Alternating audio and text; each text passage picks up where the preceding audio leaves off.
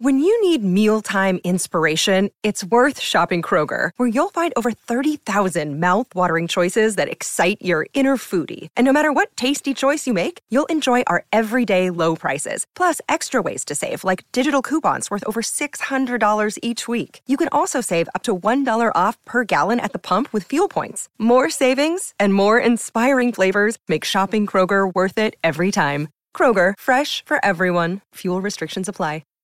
Che la natura, il cosmo e l'universo non siano dotati di uno scopo intrinseco, che non possa insomma interpretarli sulla base di un telos, come avrebbero detto gli antichi greci, su questo non ci piove e credo siamo più o meno tutti d'accordo. Ma ciò non significa che io, in quanto creatura viva, in quanto individuo dotato di ragione, non possa vivere la mia vita come se essa avesse uno scopo. Non vuol dire che io non possa quindi attribuire alla mia esistenza un'ambizione. E di essa, dell'ambizione, oggi facciamo l'elogio, come sempre, dopo la sigla. Daily Cogito, il podcast di Rick DuFer ogni mattina alle 7. L'unica dipendenza che ti rende indipendente.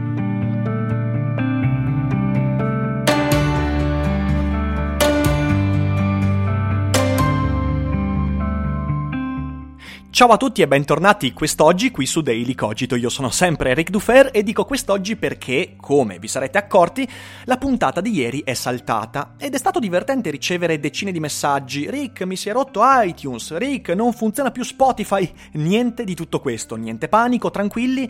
Quello che accade ogni tanto, vi posso assicurare che lavoro affinché questo ogni tanto sia davvero, davvero raro, vengo anch'io preso da imprevisti e registrando di giorno in giorno Daily Cogito può capitare che ogni tanto Daily Cogito non esca. Perciò non preoccupatevi, io lavoro affinché questo podcast ci sia ogni giorno. Se una mattina non esce, comunque su Instagram, Facebook, su YouTube, sui miei social, seguitemi mi raccomando, soprattutto su Instagram, io lo annuncerò per evitare questo fuggi, questo panico. Tranquilli. Comunque siamo di nuovo qui. E prima di affrontare l'argomento di oggi, lasciate che vi lanci due inviti. Il primo è per domenica sera, 15 settembre. In live sul mio primo canale YouTube finalmente svelerò per la prima volta la copertina del mio nuovo libro Spinoza e Popcorn. Sarà un'oretta di chiacchiere in cui vi parlerò un po' di questo libro e risponderò ad alcune domande, quindi non mancate, trovate il link sotto in descrizione. Dopodiché l'altro invito è per una cosa ancora interessante, molto interessante, ovvero la serata di inaugurazione della mia scuola Accademia Orwell, che per il 6° anno propone corsi di formazione fra scrittura creativa, filosofia eccetera.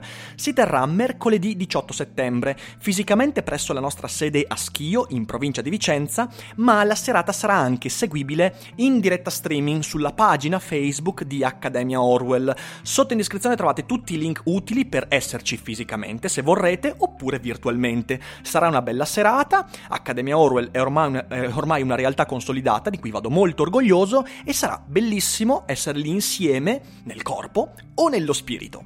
Ma adesso veniamo a noi. Ieri è uscito sul mio primo canale YouTube un video a cui tengo moltissimo, un video sull'individualismo, un concetto che tornerà molto spesso, perché sono convinto che viviamo in un'epoca estremamente anti-individualista, anche se la vulgata dice sempre che siamo tutti egoisti, tutti individualisti, secondo me non è affatto così, anzi viviamo in un contesto estremamente collettivizzante, collettivo, omologante e quindi una delle mie missioni, anzi una delle mie ambizioni è quella di dare nuovo spolvero, non solo filosofico, a questo concetto così tanto bistrattato, l'individualismo. Il podcast di oggi è una sorta di appendice al video di ieri, non che per comprendere l'episodio di oggi bisogna guardare il video di ieri, però quello che vi consiglio di fare è di ascoltare anche il video uscito ieri, magari anche dopo questo episodio, senza nessun problema. Questo anche per rimarcare una cosa, e tengo veramente a questa cosa, tutti i miei progetti di comunicazione, dal momento che sono manifestazione diretta di chi sono io, posseggono una continuità e una coerenza importanti, perché in fin dei conti sono tutti tutte manifestazioni della mia libertà di espressione. Quindi il mio consiglio, so che molti di voi mi seguono solo in podcast, altri mi seguono molto nei video, poco nei podcast, eccetera eccetera, però il mio consiglio è di seguire bene tutti i canali che utilizzo, semplicemente perché altrimenti rischiate di perdere i pezzi concettuali dei miei pensieri, delle mie idee, quindi mi raccomando. Ora veniamo a noi. Se sentite un rumore di sottofondo è perché qualcuno ha deciso di avviare un martello pneumatico. Spero comunque che non sia fastidioso e spero che la musica di Dino Bastiani allieti e renda più sopportabile questo rumore osceno. Ma adesso anzi no, è un trapano, mi sa, vabbè. Buon lavoro. E torniamo alla nostra ambizione. Vedete, una delle conseguenze forti di quella che secondo me è una perdita dell'individualità, una perdita veramente grave dell'individualità, dell'amor proprio, della capacità di coltivare e curare se stessi, che è sempre più distante dalla nostra quotidianità, è la svalutazione nel dare uno scopo alla propria vita.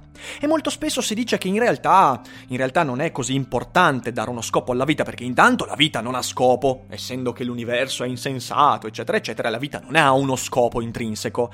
Grazie al cazzo che non ha uno scopo intrinseco, però sai, il problema, anzi il lavoro della mente, dell'intelletto, è quella di dare un significato alle cose, dare uno scopo alle cose. E se da un certo punto di vista, soprattutto da un punto di vista scientifico, una grande conquista è quella di esserci accorti che il mondo non ha uno scopo intrinseco, cioè l'universo esiste, ma non per un fine, non per un telos, non dobbiamo comprenderlo teleologicamente, come invece si faceva durante l'epoca medievale, durante l'epoca antica, e come tanti ancora oggi fanno, vedi tutte le tesi sull'intelligent design. Se questa, dicevo, è una grande conquista perché ci permette di studiare il cosmo in modo più impersonale e quindi più, per quanto possibile, oggettivo, beh, quando poi si arriva alla mia vita in prima persona, cioè la vita vissuta da me, invece uno scopo è importante darlo. Perché? Perché sono abbastanza convinto che tutti quelli che riteniamo valori, come la felicità, come la serenità, come tante altre cose, beh, sono parte integrante dell'ambizione, del raggiungimento o del perseguimento di uno scopo. E noi dobbiamo accorgerci che, se da un punto di vista impersonale forse la vita è insensata, forse la vita non ha uno scopo, beh, comunque, per quanto questo possa essere una finzione, e per me non lo è affatto, per quanto possa essere illusorio, e per me non lo è affatto, è fondamentale lavoro dell'individuo darsi uno scopo, cioè abbracciare una propria ambizione, darsi dei traguardi. E non sto parlando soltanto lavorativamente, sentimentalmente, no, sto parlando proprio dell'esistenza, della vita, ma adesso ci arriviamo. Molto spesso si dice, nella svalutazione dell'ambizione, che in fin dei conti le cose più alte a cui possiamo ambire sono la serenità e la felicità. E io sono abbastanza convinto che serenità e felicità siano degli elementi fondamentali per la vita, ma è evidente che lo scopo della vita non può essere la serenità o la felicità, non può in nessun modo esserlo. Questo fa parte di una sorta di retorica pacificata in cui si dice, per esempio, che l'unico obiettivo della civiltà è quello di eliminare la sofferenza dal mondo, quindi una volta eliminata la sofferenza, una volta eliminata la povertà, eccetera eccetera, come se poi fosse possibile eliminare la sofferenza, beh, allora saremo tutti sereni, placidi, felici e non avremo più veramente nessuno scopo. Ma questo contraddice in maniera fenomenale tantissimi aspetti. Prima di tutto, se noi andiamo a guardare il corso della storia e guardiamo anche la nostra vita, non è che nel momento in cui raggiungiamo una felicità o una serenità, anche solo parziale, allora ci fermiamo, ci accontentiamo, diciamo "Ah, ok, adesso sono sereno e felice, basta". No, in realtà l'uomo, anche il più pigro, anche il più accidioso, anche il meno ambizioso, continua a darsi degli scopi, continua infatti, una volta raggiunta una serenità, una felicità, a fare casino. E quel fare casino significa fare un passo in più per vedere se c'è qualcosa più in là, se c'è qualcosa in più da conquistare. Questo io l'ho espresso molto potentemente nell'elogio dell'idiozia, proprio nel capitolo oltrepassare la collina, scavalcare la collina. L'uomo non si accontenta della felicità, della serenità. Potremmo dire che felicità e serenità siano degli ingredienti o al massimo dei mezzi che facilitano la ripartenza, quindi la nuova nuova, ricerca di uno scopo, di un'ambizione, di un traguardo. In secondo luogo, se serenità e felicità fossero veramente lo scopo ultimo dell'esistenza, beh, allora sarebbe un grosso problema per tutte quelle persone che soffrono in maniera fortissima e che comunque non se ne stanno ferme. Voglio dire, pensate alla disabilità, anche quelle gravi, pensate alle menomazioni, pensate a chi perde i propri cari, chi vive in una situazione terribile. Allora queste persone sono sconfitte in partenza, perché se vivono in una situazione che proprio non può in nessun modo permettere loro di raggiungere serenità e felicità, allora sono fottute, e fottute dal punto di vista proprio del destino, esistenzialmente fottute, e io questo non lo posso accettare, perché in realtà la storia ci insegna che anche le persone nella peggiore delle condizioni immaginabili riescono a darsi, anzi forse loro ancora di più rispetto a chi sta meglio, riescono a darsi degli scopi, dei traguardi, e hanno delle ambizioni, non fosse altro l'ambizione di migliorare le proprie condizioni. Quindi capite bene che tutta la retorica intorno a vabbè, se c'è uno scopo della vita è quello di essere sereni e felici, per me è una grande puttanata, è una semplificazione, è un po' una codardia. Non è quello lo scopo. La felicità, la serenità sono ingredienti importanti, sono parte degli scopi, cioè nessuno ha lo scopo di essere infelice o essere sofferente, ma ci sono molte persone che per raggiungere i propri scopi hanno sofferto tutta la vita, il sacrificio, eccetera, eccetera, eccetera. Seneca, che ho citato anche ieri nel podcast e di cui io ai nuovi ascoltatori faccio l'invito di andare a recuperarsi la Seneca Week tenuta l'anno scorso, Seneca di nuovo scrisse che una cosa del genere, la sto parafrasando a memoria: dalla vita non si può uscire come chi ne viene strappato, cioè dalla vita bisognerebbe uscire con tranquillità, perché la morte è semplicemente il proprio momento. Eppure scrive nella provvidenza che, guarda, quelle persone escono dalla vita non come chi sta uscendo, ma come chi ne viene strappato, e secondo Seneca quello è un segnale di allarme straordinariamente importante, perché lo scopo, anzi meglio, l'ambizione della propria esistenza, dal punto di vista di Seneca, ma anche dal mio punto di vista, l'ambizione è quell'elemento che una volta compiuto, una volta raggiunto, una volta perseguito con tutte le proprie forze, mi permette di andarmene bene, di andarmene serenamente, di andarmene senza sentire che la mia morte è stata un sopruso.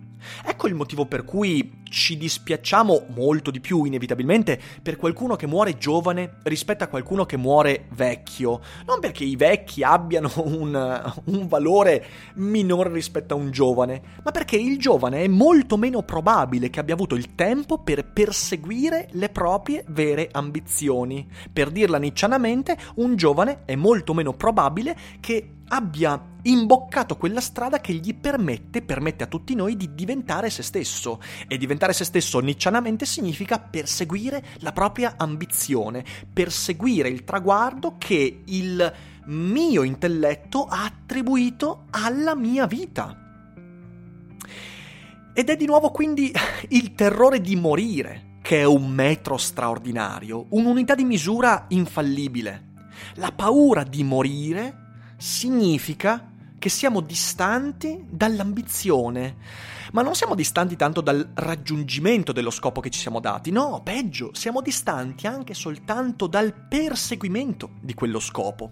Secondo Seneca, voler ritardare la morte, desiderare che la morte arrivi sempre più in là, sempre più lontano, e ricordiamoci, come ho detto nel video di ieri, che secondo Seneca lo scopo della vita non è vivere a lungo, ma è vivere appieno, vivere in modo realizzato. Secondo Seneca, dicevo, voler ritardare la morte non è caratteristica di chi stia perseguendo il suo scopo, di chi nutra un'ambizione, è caratteristica di chi non si è mai accorto di quale era il suo scopo.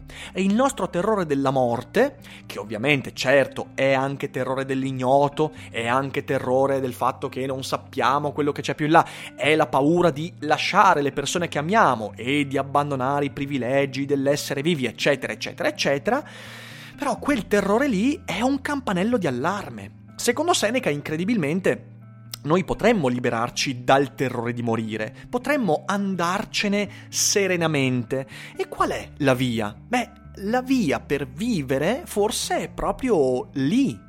Chi può perseguire liberamente l'ambizione?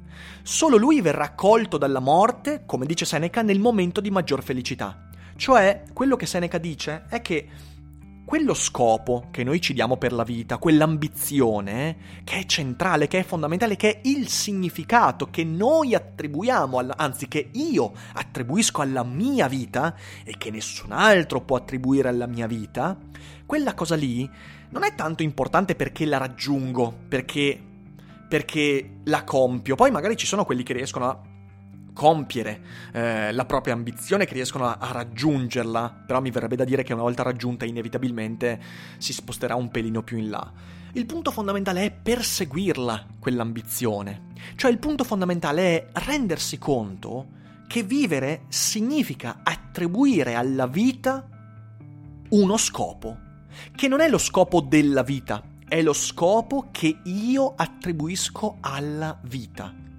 Da questo punto di vista, la cultura, che è ovviamente una cosa che anche dal punto di vista senechiano o senecano, non lo so se si dice senechiano o senecano, contrasta rispetto alla natura, la cultura è tutta volta a darci strumenti per comprendere qual è la mia ambizione, qual è il mio scopo. Ed è lì, in questo atto contro natura, tra virgolette, perché ripeto la natura non ha uno scopo, che troviamo la dimensione della nostra esistenza, ciò che ci permette di arrivare al momento fatale senza sentire che la morte sia un sopruso. La morte è un sopruso soltanto finché la vita non ha avuto uno scopo, non ha avuto un'ambizione, perché allora lì significa che la mia vita, che è l'unica occasione che ho per cogliere la sfida dell'esistenza, questa occasione di essere vivo, semplicemente l'ho sprecata. E l'ho sprecata come? Con la serenità, con la felicità, con l'inedia, con la pigrizia, con il disinteresse. E non c'è niente di peggio.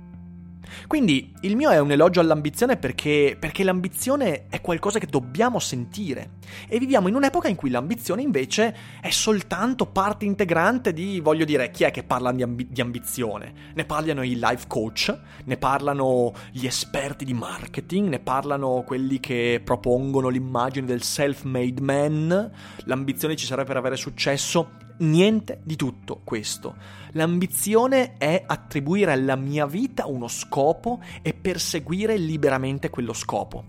Questo è il motivo, e qui concludo, per cui io riterrò sempre più importante della felicità, della serenità, la libertà. Perché l'ambizione non può che essere accompagnata dalla libertà di perseguire lo scopo che liberamente mi sono dato. E quello significa diventare se stessi, niccianamente parlando, ed è un elemento che non possiamo ignorare e che ogni giorno quando mi sveglio cerco di mantenere ben vivo nella mia mente, perché ogni qualvolta perdo la bussola delle mie ambizioni, allora significa che devo modificare qualcosa nella mia quotidianità. Io spero che questo ragionamento, che ripeto va di pari passo con quanto detto nel video di ieri, vi sia utile. Ovviamente con un commento potete dirmi cosa ne pensate, aspetto le vostre opinioni, e prima di andarmene, mi raccomando, da questo episodio del podcast, non in altri modi, prima di andarmene vorrei ricordarvi che la prossima settimana c'è la settimana tematica dedicata al grande Baruch, quindi c'è la Spinoza Week, da lunedì a domenica, se riesco. Provo a chiacchierarci anche con Michele Boldrin, mi piacerebbe intortarlo un po' con qualcosa di spinoziano. Facciamo 7 puntate su Spinoza, scandagliandone la vita, il pensiero, le idee e quant'altro. Quindi sarà divertente, non mancate e mettetevi il promemoria perché sarà una settimana da non dimenticare. Bene, io direi che è tutto, ci sentiamo domani con il DuFer e Boldrin in podcast alle 7 e alle 2:30 del pomeriggio in formato video, e cos'altro posso dirvi? Buon fine settimana e non dimenticate che non è tutto noia ciò che pensa.